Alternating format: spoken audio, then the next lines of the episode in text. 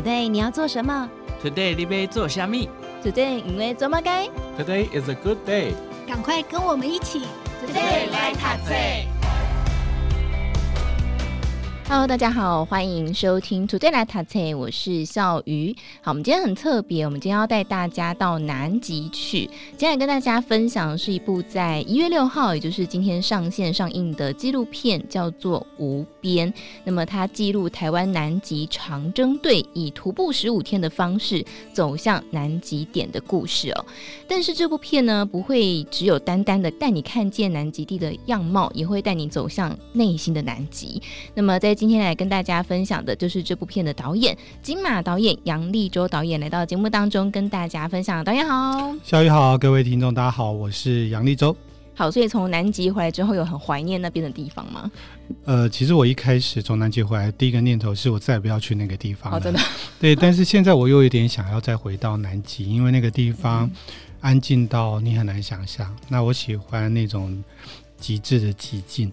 哦，有到真空的感觉吗？呃，其实那边风雪很大，哦、对，所以我们几乎每天都暴风雪。但是那种持续性的暴风雪，某种程度上非常像白噪音，所以那个持续性的声音，某种程度上又是等于没有声音。哦，所以对我而言，那是一个很特别的感受。而且你们团队的人其实到后来都不太聊天，对不对？对啊，因为我们一开始会啦，因为彼此打气啊，加油啊。但是因为我们待在那边时间实在太长了，所以彼此人生都很熟了，所以完全都不想再聊对方的事情。而且加上我们在那里其实非常简单的事情，像喝水、嗯，穿衣服、走路，这么简单的这种事情都要非常严肃的对待。所以我我从来没有呃这样的经验很少很少，因为太特别，就是你要好好的去准备一杯水。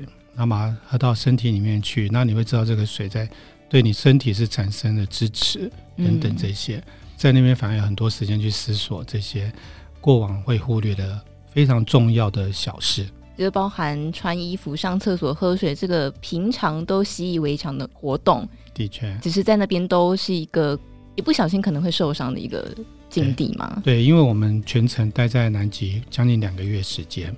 其实不可以受伤的，因为只要受伤的话，会有生命危险。比如说像我有心血管的问题，那我到南极去的时候，我的医生就很紧张嘛，他就想说：天哪，那么冷，那你血管会不会怎么样怎么样？他就准备了一罐那种舌下含錠哦，紧急救药。对对对，心脏快要停的时候，赶快含一片。那我说，那含一片之后会怎么样？他说，你含一片之后，赶快。三十分钟之内要后送到医院。嗯，但问题我们在南极很大嘛，我们在南极任何一个点到有医院地方要五天呢。五天。对啊，所以我都觉得那一罐是带心酸的。对，但是还是带着啦。嗯，我到现在都带着，在我包包里，已经养成习惯了这样。好特别的经验。不过我们还是要话说从头一下，就是当初怎么会要到南极去拍摄纪录片呢？其实这是一个邀请，因为我在十来年前我去过北极拍片，当时那个橘子关爱基金会就找我去北极拍一个冒险的一个竞赛。那十年后，他们呃又计划到南极，可能在台湾比较不容易找到有极地工作经验的导演，所以就就找上我，然后就呃邀请我过去南极拍摄。那这次当然带啊、呃，除了呃刘博元、陈彦博、尤胜。还有最主要是还有两个大学生，嗯，那我觉得这个机会非常特别，因为某种程度上有点像集邮啦，就你已经去过北极了，你有机会到南极。当然，第二个其实对我也很重要，是当时已经快五十岁，我知道如果我这次没有再去这样的一个地方，之后其实更难有机会，因为南极非常的大，它比美国，它大美国一点五倍大，那他们全程我们在那边待两个月，全程要徒步行走的方式，要走到南极点，南纬九十度的点，嗯，所以这是一个对我而言很重要，而且台湾一直以来都没有属于啊、呃，不要说台湾观点，连亚洲的观点的南极的故事都没有，因为一直以来我们都看都是西方的或白人世界的南极的诠释，对，所以难得有这样一个机会，我觉得应该要把握。嗯，不过那时候去北极跟这次去南极有一点点不一样，是因为呃，导演在二零一六年的时候是发现自己罹患忧郁症嘛。其实我其实很少讲忧郁症这三个字，因为但但是我觉得是 OK 的。嗯嗯，是因为呃事情是这样，就是我最早其实是一六年年初吧，忘了几月，反正我就带着我的全家人到日月潭去玩。但我到在入住民宿的第一天，我一个朋友拍片朋友就齐柏林，齐柏林就掉下来了。那他掉下来之后，当然第二天所有的报纸媒体都在报道这件事。我记得那天他掉下来那天，就一堆记者打给我，但我都不想接。然后第二天看在民宿，然后看着报纸，然后太太嘛还有两个小孩，我就跟我太太说，我觉得如果今天掉下来的是我，好像也是比较好的，类似这样的话。我太太真的是气炸了，她觉得我怎么会说这样的话？可是我我我说这样的话没有恶意，那时的心里是这样想，但是我就硬生生的把我们全家出游的那个活动都给破坏掉了，嗯，那个性质。那再加上我一六年也差不多那个时候，我就有些我开始会对小孩大小声，然后以前不会吗？不会，我我疼女儿是疼到。无法无天的那种的，对。嗯、但是我开始会对我女儿大小声，然后啊，她其实没犯什么，她可能只是因为没有刷牙，就是这种很小的事情，但会被我骂到像杀杀人犯一样这样子。我甚至有两次会有一些很不好的念头，轻生的念头。所以那时候我就跟我太太说嘛，所以她当然我相信她观察比我还多，我可能只是很简单说几件事，嗯、但她可能。他毕竟在那个生活的现场，所以他就直接叫我去看智商。那看了几个月之后，又觉得可能效果比较慢，他就直接叫我去看精神科。那就开始我服药，就到现在六七年了这样。嗯，不过因为就是有服药，然后要到南极去。我们知道，如果说有情绪上困扰，可能包含天气啊各方面，它都是一个需要去。呃，应对的一个情况，所以当说要去南极的时候，太太没有觉得很担心吗？就是说，哇，你这样去，万一影响到心情怎么办？不会、欸，我先跟我爸妈说了。那我母亲还称不上担心，因为母亲也吃了一辈子的抗忧郁的药嘛，她现在就有点迟钝。嗯，所以我母亲就跟母亲说的时候，她就还问我说：“是那个很冷的地方？”我说：“对。”然后她还问我说：“那你在南极住哪间饭店？”啊，那是这样，很可爱这样子。对，那我我跟我太太讲的时候，她她愣了一下，但她几乎毫不迟疑就就答应我了。哦，对，那我心里想，你要不要也装一下？这样，对对对，你难道不知道那里很危险吗？就有一种你快点去吧那样子哦。对，但我相信他应该他应该有他的考量啦，但是他知道、嗯、他知道可能拦不住我，这是第一点。那第二点，他可能觉得或许这也是一个。契机吧，不管是之后会更好或者更不好，他就觉得是一个契机，嗯、他就答应我去了。当初要去之前，有对于南极那边有一些呃想象吗？或者是在出发前一定会有一些呃了解吗？对不对？这必然的，对，因为我们要对那里的地理空间啊、气候环境啊，都一定要做一些功课。那因为我去过北极拍片，所以尽管南极比北极还要恶劣，环境对气温更低，然后。因为南极有标高、海拔标高的问题哦，北极都是平地。对，北极是海，但南极是大概三千多，所以我们大概全程走在玉山那个高度这样。哇，对，所以它还有海拔，还有高原反应的问题。但是可能因为过去去过北极拍片，然后这次没有那么巨大的恐慌，对我而言还好。出发前，嗯、但是来到南极的时候，的确花很多时间。初步一开始花很多时间在，又回到那个最单纯的生活的状态。嗯，对，反而是后面已经有非常多的时间去跟自己相处。但是因为我们从小的什么学校教育、家庭教育都没有人教我们怎么跟自己相处，都没有。偶尔可能晚上午夜梦回时，准备睡觉，点一盏小蜡烛，准备一杯红酒，但那都很短的跟自己相处。可在南极。它是如潮浪般一直涌上来的。一开始我会很慌张，因为不知道怎么跟自己相处，我就开始做别的事啊，比如说搭搭帐篷啊什么。但搭完帐篷，你还是得跟自己相处。那当时就开始去回望人生了，嗯，我就开始回望自己，呃，家里的事情，从小成长的事情。我我其实现在会很开心，我想到一件事，因为我不喜欢吃蚵仔煎呐。但我不知道为什么不喜欢吃蚵仔煎，他可能一定有一个原因。但但是过往可能我就把这个原因埋在心里最深层的地方。但是看不见不表示它不存在，只是因为看不见而已。那我就到南极去的时候，我才想到啊，对，好像是我小学的时候，那有一次我父母激烈的大吵。那我母亲是一个，我母亲是一个那种离开丈夫或离开家庭，那就没有办法生存的那种非常传统的台湾女性，这样。那他们学历都很低。那我们家当时经济状况并没有非常好，但是那次父母大吵一架之后，母亲就带着我跟我弟到夜市，让我们为所欲为的点我们任何想要吃的东西。尽管那时候我们很小，那吃东西也很开心，可是我们还是意识到母亲今天不对劲，所以那时候就会很多想法。我。或许是这样，我现在不记得，因为很久。或许是什么担心母亲可能今天晚上之后就不见了，或者家庭就崩毁了，类似这样子。我就在想啊，原来当时我只记得那次我去夜市就是吃蚵仔煎。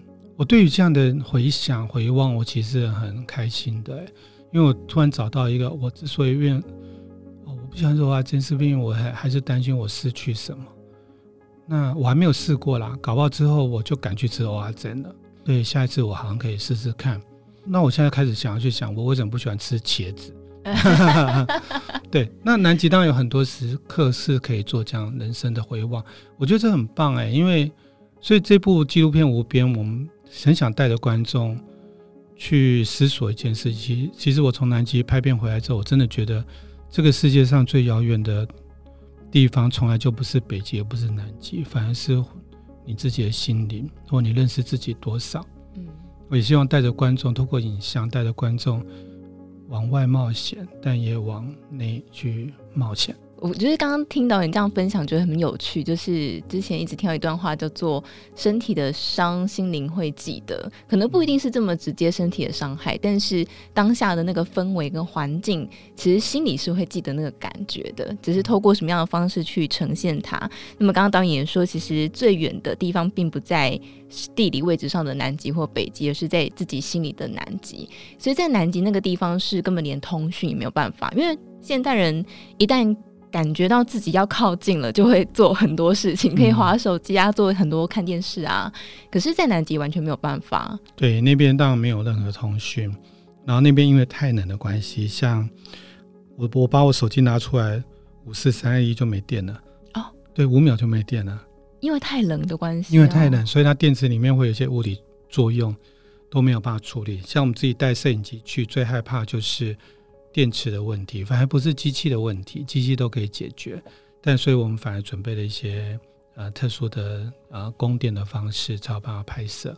所以这一次去呃，就是遇到了很多跟。平常很不一样的环境，然后心理上有很多不同的冲击。嗯、不过在这次的这个纪录片当中，我原先预期会看到就是哦，记录整个南极从开始走到最后终点是这样。我原原先预期是这样的呈现，但是后来发现，哎，这个影片呈现方式跟我想象的很不一样。可以请导演跟大家分享一下你呈现的方式，然后当初是什么样的考量，用这样的方式呈现？的确，我们想到这种南极冒险的电影，都想到像 Discovery 那种。那种所谓的硬汉的主题等等，嗯，可是我的确很想要做出一个很呃不同于白人世界的南极观点，所以这次在处理这个影片的时候，我当然有拍摄到我们的台湾冒险队的过程，但是我更好奇，因为我们这次走的路线就是一百多年前那些呃西方世界的冒险家相同的路线，我反而对那个胜利者就是挪威队我没有太大兴趣。我反而对当时的第二名英国队是有兴趣的，因为他们比挪威队还挪威队还要晚到达南极点。嗯，所以他们回程的时候，我取得了他们的日记。我们跟伦敦那边的图书馆取得那些南极的日记。是回来之后？对，回来台湾之后，从南极拍完回来，那我就发现到他们因为回程的时候全程死亡了。对，在过程，所以他们的日记某种程度上也是遗书。那我觉得，因为这次我们去南极拍摄之前，出发前是要写遗书的。那这写遗书是，我们装备当然很好，可是没有人有办法确定啊不会发生意外，所以必须把遗书先写好。那我突然觉得有一些很有意思的连接，然后再加上我们也跟呃荷兰阿姆斯特丹那边申请到当年他们拍的那个八厘米的影片，我就决定让。呃，台湾的冒险队在前进的时候要往南极点走，可是我最对我而言最有感触的，反而是英国队到达南极点，发现自己不是第一个到达的时候的队伍的时候，他们往回要走到基地营。那过程当中，虽然相隔了一百多年，但我相信这两个队伍应该有擦身而过。那南极是一个封闭的空间，它那里没有永久的居民，它只有冒险家跟科学家会去，因为实在太寒冷了。所以就想到以前国中读到的一个物理学的定律，就能量守恒原理，就是在一个封闭空间，能量不会消失。所以我在想，那这一百多年前这些英国队，会不会他们的魂魄或他们的鬼魂，其实还弥漫在南极的天空？嗯，所以我想让观众看到的是，这些台湾的探险队要一步一步的要往南极点走去的时候，一百多年前的英国探险队的魂魄，我当用日记、用声音的方式去呈现，然后他们往回走，那到底发生了什么事情？那当然，不管是台湾队伍还是英国队伍，对我而言，这里面还有一个非常大的主题是关于母亲，包含我自己的母亲，包含我们队友的母亲，有一个女孩子，一个大学生，她的母亲，甚至是大地之母，或者是海洋，或者是等等。跟我们发现那个水，或是海洋的海，它是水，然后人母哦，对，对人啊、呃，人类母亲，然后水。构成的，那我觉得这些词汇都非常有意思，那就把这些元素构成这样一一部影片，所以它的确不是一个我们想象中的那种硬汉热血的冒险电影，因为我很想要，嗯、呃，应该这么说吧，过去对应该对我而言，要处理一个硬汉热血冒险电影而言，对我不会困难，一点都不困难，但我觉得在此刻，或是这部故事，这个南极的。影片对我而言，我想带给观众的不再只是看电影，你可以在里面，你可以去感受电影，因为我觉得眼见都不一定为凭的，但相信你的感受，相信你的感知，所以我们做了一些放映测试。的确，有些观众看完之后，呃，觉得他不知道，他可能怀抱着那个所谓热血冒险电影，或者更年轻的，他没有太多生命的经验。他可能睡得非常香甜，对 对，可是可能有一些年纪经验，或我碰到一些跟我年纪相仿观众，他们是热泪盈眶，可能整个电影触动了他们的某些部分。那对我而言，这些触动都不是看到的，你知道吗？看到是永远触动不了什么的，只有感受得到才会触动东西。人类的情感非常微妙。嗯，我自己在看完这部片的时候，我。过去看电影，我其实不太会把片尾那些工作人员名单看完的。但我看这部片的时候，我只是愣愣的把那个整个看完了。我觉得那个感受是，那个也不是说悲伤或绝望，它也不是一个狂喜。最后说去做你害怕的事情，它也不是一个热血的 calling，它是一个走到绝望深处之后，对来的人说去吧，去做害怕的事情。我不知道这样感受是不是导演在这部片当中也希望可以传递给观众的。我其实想要回应笑瑜一个感受，就是说，其实这个世界真的不缺多一个或少一个智商师或精神科医师，但这个世界需要一个故事，或需要一个像刚我说，我我很少提到忧郁症三个字，是因为倒不是他的污名化的问题了。对我而言，此刻还是有一点，尽管我一直在吃抗忧郁的药那么多年了，可是我还是会。想说，如果借由我的这样一个电影或我这样的一个分享，可以让大家看到了一种示范，我不知道这样说恰不恰当，但可能是一个方式。如果作为一个纪录片创作者是我的人生很重要的命题的时候，那我可不可以不要只是做一个纪录片的创作者？我可不可以成为一个纪录片的示范者？那这也是在这部影片里面想要提供给看五边的观众的感受。嗯，所以走回来这趟之后啊，刚刚导演说跟自己有很多很多的相处的时间，所以走回来这一趟之后，导演对自己或是对于情绪困扰这件事情有什么样不一样的想法或是观点吗？有人会问我、欸，哎，有像我有些朋友看完私底下放映看完，他会跟我说：“哎，立州，你看完你这影片拍完完成了，剪完了。”你会不会得到疗愈？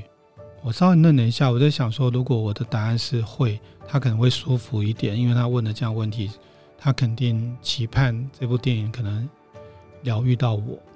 但是我后来还是明白跟他说，我我不觉得这件事跟疗愈有没有关系，因为我觉得忧郁症也好或情绪困扰也好，大概会跟着我一辈子，但我还是会不时的掉下去。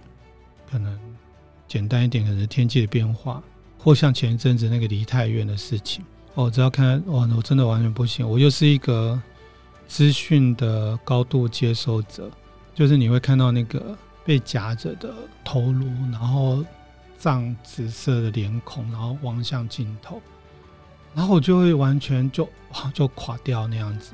在那种时候来的时候，但是我通过南极的这样一段历程。我姑且不说它是旅程啊，因为他说他去旅程是窄化了这件事情。但听通过这段历程，我突然觉得我可以明白情绪，或多明白情绪一点。然后我可以知道我，比如说我刚刚忘了吃药，今天忘了吃药，然后我突然感觉胸口怪怪的时候，我就会我会明白说，是因为我忘了吃药带来的不适感，还是我突然想起我忘了吃药这件事带来不适感。但我起码明白了，他不会夺走我的生命，他会过去的。我可能坐下来或停一会，他就过去了。那这个对我而言，比是否疗愈还要重要。找到一个跟自己共处的方法，对，这很重要。而且明白他，就不会恐惧，然后就可以去做。其他害怕的事情，对，我现在解决为什么不喜欢吃茄子。哦，下一个害怕的事情就要解决茄子的问题。嗯、有人学，有人害怕是是打蟑螂。嗯，笑鱼喜欢打蟑螂吗？我不太喜欢。